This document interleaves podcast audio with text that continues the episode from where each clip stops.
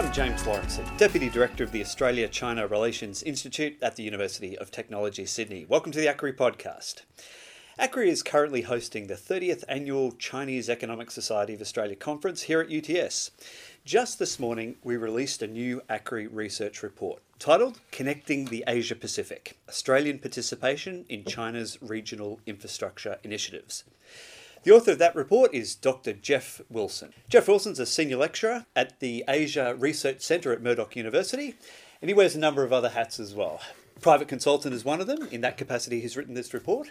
Um, and he's also the head of research at the Perth USAsia Centre. Welcome to the program, Jeff. Great to be here. Let me hit you with this question to start off with, and I think it's probably the hardest one we've got to get through today. It's good to start hard and work down. Exactly, exactly.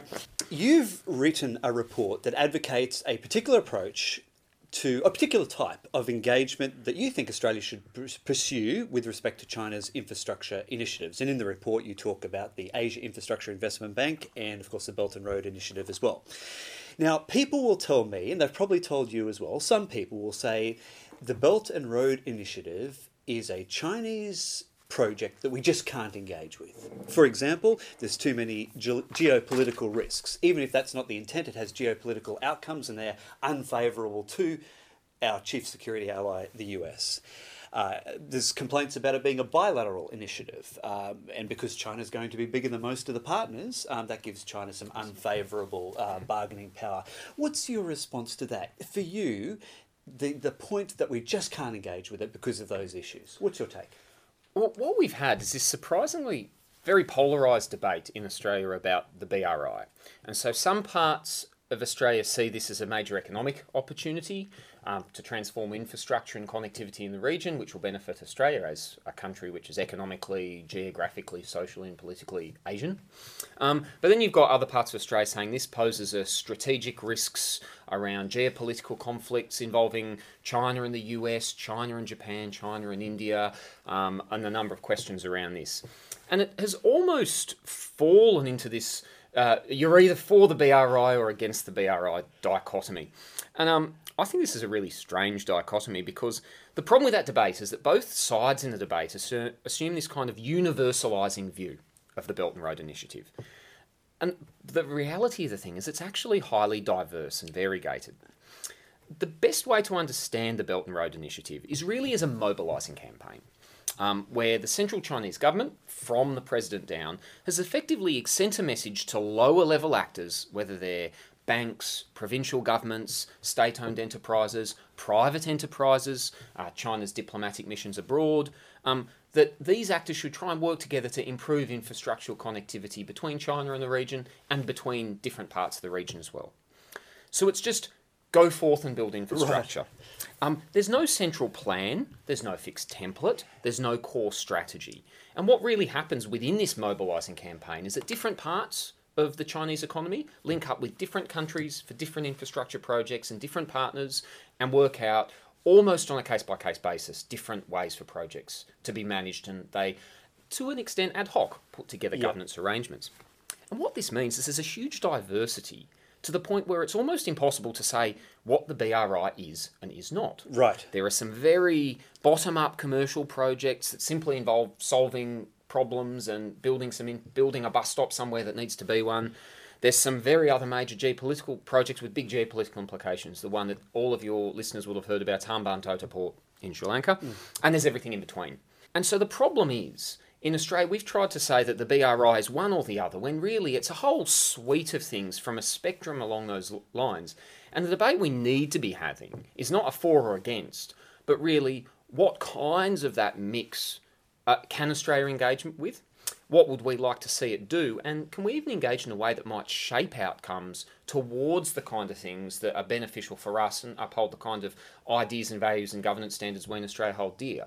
So I, I, guess my view is that it's impossible to be either for or against something when you don't know exactly what it is. Right. Well, it sounds pretty reasonable to me, Jeff.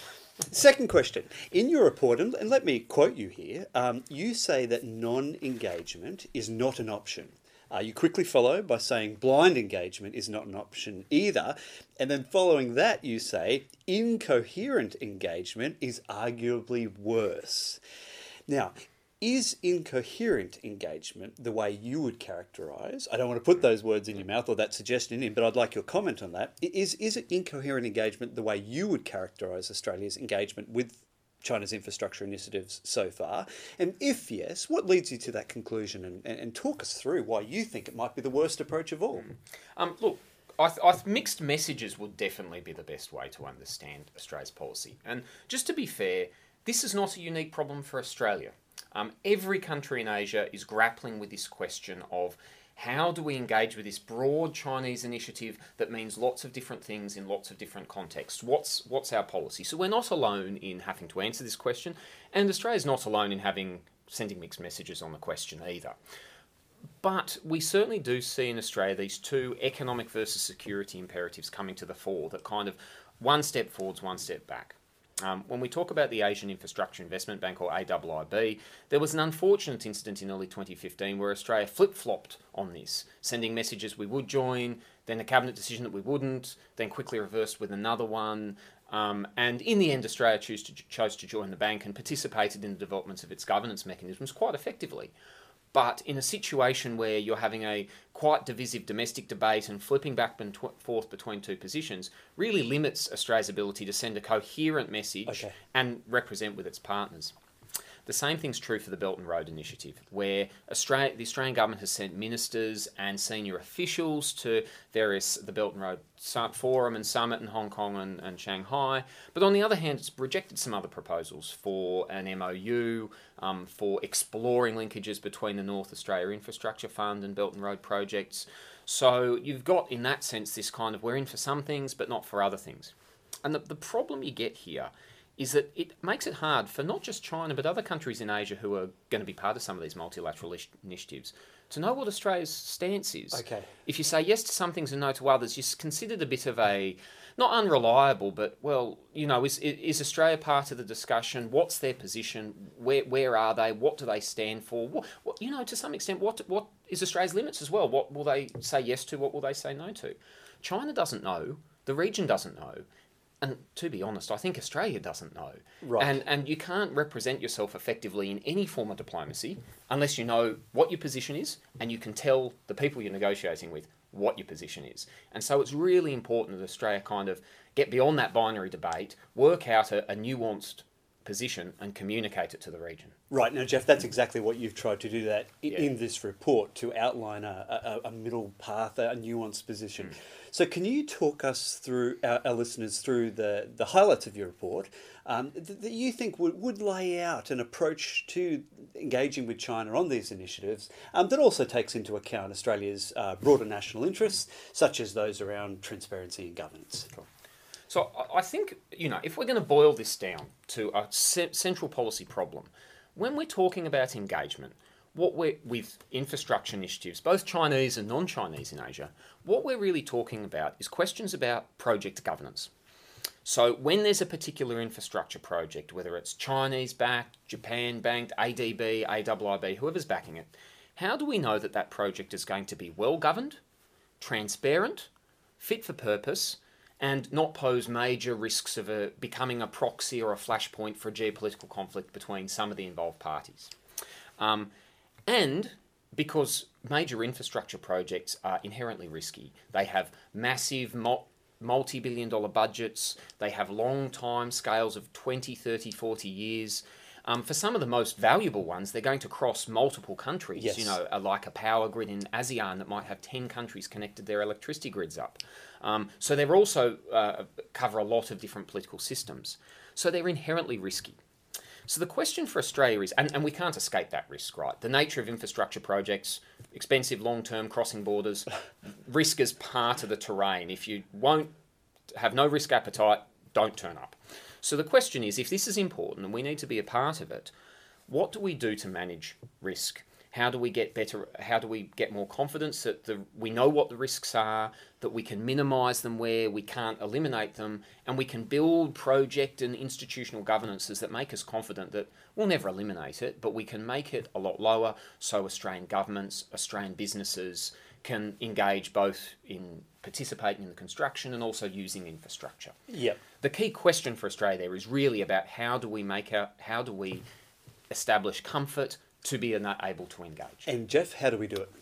The Asian Infrastructure Investment Bank. Okay, why, why is that? What, So, what the Asian Infrastructure Investment Bank is a unique part, and often in a lot of discussions in Western countries, the AIIB and the BRI have been like jammed together in people's minds. They were announced at about the same time.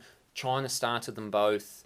Um, there has been certainly some commentary referring to the AIIB as the Belt and Road Bank, um, but really they're actually quite different. The Belt and Road Initiative is, is largely, as I described earlier, a kind of a Chinese mobilising campaign that often works on a bilateral basis and will take lots of different forms in lots of different countries. In comparison, the AIIB is a multilateral development bank. Um, it currently has 66 member states. It has a, it's an international treaty organisation. It has a formal charter, a membership list, capital subscriptions, um, but most importantly, it has these mutually agreed governance rules that are enforced through institutional mechanisms through the bank. So it is very much like the World Bank, the European um, Investment Bank, the Asian Development Bank. The AIIB fits into that multilateral global governance landscape. And one of the great things about that is that the AIIB offers a governance guarantee. If there's an infrastructure project which the AIIB has made a loan to, that means that anyone that's involved in that can be confident that that project is going to be subject to formal, transparent rules around good project governance. yes, right. It will be transparent, it will be commercially oriented, and it will be, as far as can be d- defended, economically, socially, and environmentally sustainable. And these are rules that Australia had a hand in shaping, right? Mm-hmm. When it was came on board as a founding member of the AIIB. Is that correct? That's correct. So Australia joined the AIIB in March 2015, um, and once the bank started, there was for the, about the first six months of its life, there were discussions amongst the initial 54 founding members as to how would we run this thing. Um, and Australia played a really key role in those discussions. We partnered with um, Germany, South Korea, and uh, the United Kingdom, and advocated strongly for an AIIB that would reproduce international best practices around multilateral financing. And if you go and look at the AIIB, the result has been largely what Australia asked for. So it's an it's an Australia infrastructure investment bank in, in a sense. It, Is it, it is as much it is much Australia's as it is China's, as it is Indonesia's, as it is Korea's. Um, and if you look at many of the policies, um, and there's been some uh, some um, legal research that's uh, explored this issue, that most of the AIIB policies are very close to what you see at the World Bank. Right. Um, and in fact, in some cases, you can actually look at policies and you can get key phrases that Right, have been right, lifted. not, not quite cut and paste, but very close. And, and what and what this re- reflects is that the AIIB embodies established norms and practices and governance standards which Australia and the United Kingdom and the United States and China and Japan have endorsed for decades. Yes, yep. This is this is a framework that everybody's comfortable with. That when countries like Australia joined the bank, we said we love this initiative, but we want it to have good governance. And the Chinese negotiators who are leading those discussions said we agree, and we're going to build that in. Mm. And this is why we have an institution that has top quality governance mechanisms. So when the AIIB is involved in a a Chinese infrastructure project in Indonesia or Central Asia, you know that it is has those governance transparency frameworks Yep. over the top of it, and this really raises your raises Australia's confidence about project governance. When the AIIB is there, you know it's got good policies, you're working with good mm. partners, and it's going to be good fit for purpose infrastructure. and it's taking away that mixed message problem you were talking about before. Mm. Look, to be absolutely clear, there is certainly, because the BRI is so diverse, there will be some projects that will have problems. Um, in fact, the World Bank and the Asian Development Bank, if you look through their history, have had not not every infrastructure projects are risky, and there's been some rather unfortunate infrastructure in every country in the world through the years. You can never eliminate this. So it's not an exercise of eliminating risk, Yes, but it's about identifying it, managing it, and when things go wrong, having a transparent framework that makes that clear and it helps you address the problems. Yeah. And the A, having the AIIB involved is a way that Australia can reduce those risks and increase transparency about where they occur. Okay. Jeff, let's now put Australian engagement with Chinese infrastructure initiatives in a broader regional context. Now, you're not just a China observer. In fact, a lot of the commentary I read of yours is about the US and Japan in mm. particular. Um, so let's talk about those two countries. If the Australian government came out and said, look, uh, we actually like Jeff Wilson's approach. Um, I certainly this, hope they do. me, me too. Um, and they thought that was the way forward. So they, they put it on, on the record that um, we're going to be more consistently engaged with the Belt and Road Initiative using the AIIB as a mechan- mechanism to do so. Is this an Australian government approach that you think the likes of the US and Japan would be comfortable with? with. Look, I, the first observation would be that many governments in the region, in fact, probably all, have at least some level of reservation or uncertainty around the Belt and Road Initiative. And this is because it's so diverse, it can mean so many different things. Um, even governments, for example, Indonesia, which has actively courted China for infrastructure BRI projects, still, if you look at Indonesian policy debates, they're weighing up the same question we are. How do we make the most of this and, and but get the things we want? Um, and you've got still also got some governments which have declined formal invitations, such as Japan, which is not a member of the AIIB, or India, which has said it doesn't want to formally link up to the Belt and Road Initiative. These governments have still expressed a desire to work with China in other ways. Right. So, uh, Japanese Prime Minister Abe uh, earlier this year said that they, Japan would like to cooperate with China on the Belt and Road, even if they're not in the AIIB. And India, which has said no to BRI, is a founding member of the AIIB, one of its largest shareholders. right, right. So, so, lot, lot, so, so this in or out idea is a little bit silly in a way. Unfortunately, uh, Australia is not the only country that suffers this in or out problem. Right. We're, we're in unfortunately good company in this regard.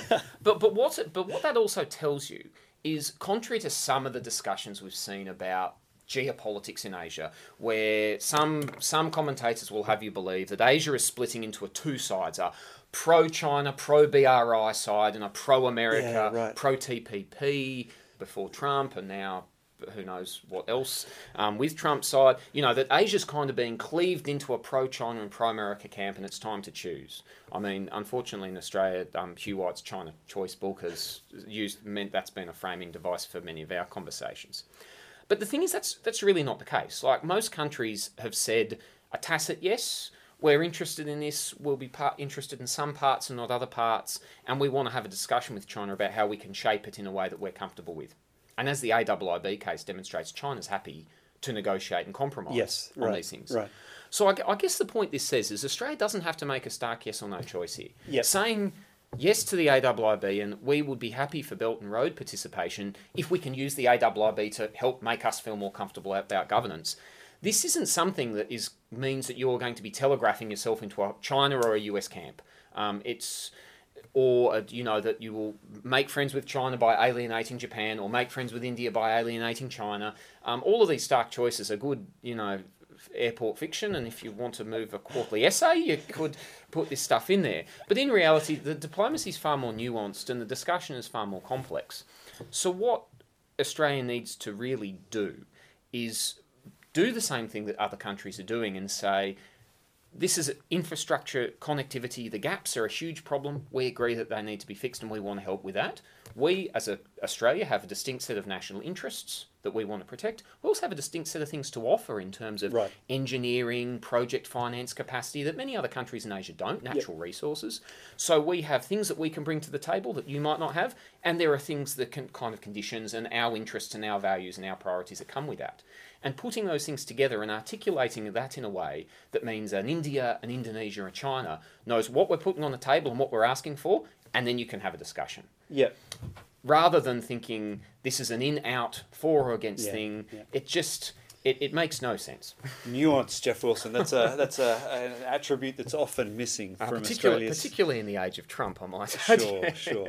Okay, well, that's Japan and the US, mm. and it sounds to me like I say broadly they would be comfortable because mm. Australia, essentially Australia wouldn't be choosing one or the other. So it's it's not really where we have to um, mm. uh, um, align with either of those those bigger powers in Asia. Let's talk about some of the uh, smaller ones, but just as significant from Australia's perspective. Um, say Australia maintains its current approach. It says, mm. thanks, Jeff Wilson, the report. We're not going to do it. We're going to continue with our current approach. Where do you see Australia positioned on the Belt and Road relative to, say, ASEAN, Southeast Asian countries in five years' time? Where do you think they're going to move? Um, and, and where would Australia be positioned to them in five years' time if, if we adopt the current approach, which we may well do? Well, look, the biggest risk for Australia on current policy settings is that Australia will has at the moment no capacity to shape how the BRI is going to develop. Um, the thing about it is, it's happening whether we like it or not. China's the second world's second largest economy in PPP terms. It is now a net capital exporter. It has targeted infrastructure in the region, and this is a problem. And quite rightly, they should. They should not be criticised for trying to fix one of the major barriers to economic integration in Right. Asia. So the BRI is happening. Australia likes it. Australia doesn't like it. It's happening. Um, unfortunately, we're a small country on the periphery of Asia, and we're not a great power in the region. But the problem that you have is at the moment Australia's not at the table. There's no mechanisms for us to talk to uh, China about projects, about third countries. Uh, uh, imagine a, a, a BRI project in Indonesia, which Australian agriculture exporters could use to sell into Southeast Asian markets. We simply uh, give, at the moment, we just take what comes down the pipeline. And if this continues, I think what we might end up is we might end up with the BRI we don't want rather than the BRI we do. Right. Um, we're not going to be able to see capital. We're not going to be able to discuss about how um, energy infrastructure in Southeast Asia, ports, roads, railways might connect up and link up with Australian infrastructure. If that infrastructure gets built, it probably isn't going to be connected with ours unless we're in the room saying, can we have this happen? And we have something to contribute as well. So if you're not engaged, you have no capacity to shape mm, mm. outcomes. And the great concern that many analysts would have is that if Australia is really genuine in our desire for quality, fit for purpose, good governance infrastructure in Asia, and we're really genuine about we're a country that's integrated with the region and we want to build that integration with Asia, we need to be in the room to make sure we achieve the outcomes that we want. So if you take quality infrastructure seriously, you need to be part of a discussion affecting quality infrastructure and connectivity. So the biggest risk about current policy settings is that we get a Belt and Road and Australia is just left on the margins. Right. Okay, final question. Jeff, I think this gets at this one about how Australia might support um, high quality infrastructure in the region. China's not the only country talking about this. Um, other governments in the region are either launching or proposing their own infrastructure initi- initiatives alongside the BRI. And I remember when Malcolm Turnbull was standing alongside Donald Trump earlier this year, they talked about a memorandum of understanding uh, on infrastructure cooperation in the region. So there's one example. Now, some have suggested this is evidence of competing infrastructure diplomacy emerging between Asia's major powers. What does the landscape of infrastructure initiatives in Asia currently look like to you, and how does this interact with Australia's strategic choices? This is a really important question because one of the things that it's really important to remember is that when it comes to infrastructure in Asia, the BRI is not the only game in town. Yes. Um, it probably is the largest by capitalisation and certainly ambition, but there are several other similar initiatives going on as well.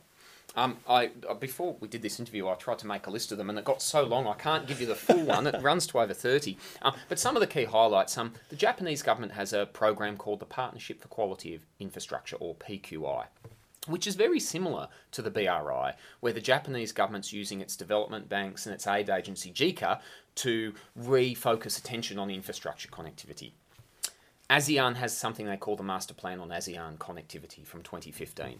Again, a system where governments are getting together to negotiate regulatory cooperation to make sure that complex cross border infrastructure actually gets built. Um, the Asian Development Bank, which has been in existence since 1966, spends about two thirds of its budget on infrastructure, and it's increasing its spend about 30 percent in the last few years. So the the kind of point here is that China is not the only country that's identified this as a problem. It's not the only country that's putting capital, both Yes, yeah. financial capital and political capital, on the line to fix these problems. Everyone in the region's getting in on the infrastructure game. And so, what we need to be asking in Australia is kind of how do we fit into that landscape rather than having this debate on the BRI? The policy debate in Australia up until now has been a kind of reductive thing about should I stay or should I go in terms of the BRI. And I suspect many of your listeners may never have heard of the Japanese Partnership for Quality I Infrastructure. confess I haven't, Jeff. It is it is capitalised at 200 billion US dollars. Just a mere two hundred billion. Just right? a mere two hundred billion yeah, dollars. yeah. Have you ever heard of it? Because how Yeah. many newspaper stories on a daily basis would you see about the which Belt is very Road? interesting in itself. That's a topic for another hmm, podcast. Cer- yeah. Certainly, but but what this is is there's a lot of different things going on, and they're they're all slightly different models, different partners, different focuses, different governance arrangements. And what we really need to be doing is saying rather than are we in or out of the BRI, firstly recognise that the BRI is diverse, so you can't be in or out, and secondly realise the BRI is part of a landscape. And we really need to ask more self-directed questions about ourselves here. How do how do we, as a country that is economically, politically, geographically, and increasingly socially Asian, what's Australia's role in this landscape? What are the principles and goals we, we prioritise? What are the pros and cons in some of the di- different approaches? And that notes that no model is 100% perfect. Infrastructure is never risk free, and the Yes, nature of these projects is Yeah. things are going to go wrong, they will. How can we be- minimise that and manage it? And how can we have a conversation with other countries in Asia, including but not limited to China, might I add, to shape outcomes to maximise the positive and minimise mm. the negative aspects? Mm. Um, Australia really hasn't gotten to a point where we're having that kind of discussion as what can we offer, what do we want, and how does the BRI and the PQI and the ASEAN MPAC and BIMSTEC and the GMS and all the others I could have listed, how do these all fit together and how can you put uh, this complex package of partners and interests together and find a workable solution that solves an infrastructure problem we've all got? That's the debate we need to be having in this country, not BRI, should I stay or should I go? And that's the discussion that your report aims to start. So, Jeff Wilson, congratulations on the report. Um, it's available on our website. I'm sure our listeners will all be interested in downloading it and um, digesting it in great detail. Tell your friends. okay, Jeff, thanks for coming today. Cheers, thanks very much, James. Our next episode will feature Simone van Nieuwenhuizen, a researcher here at ACRI. She will discuss her recent research into Australian and Chinese government understandings of the international order. It turns out they're not the same, and Simone will tell you where they are different and where they are similar. If you enjoyed this episode, you can subscribe to the ACRI podcast on iTunes or SoundCloud, or listen to all the episodes on our website, australiachinarelations.org. There you'll also find out more about ACRI's research and events. Don't forget to follow us on Twitter at ACRI underscore UTS and on LinkedIn. Thanks for listening.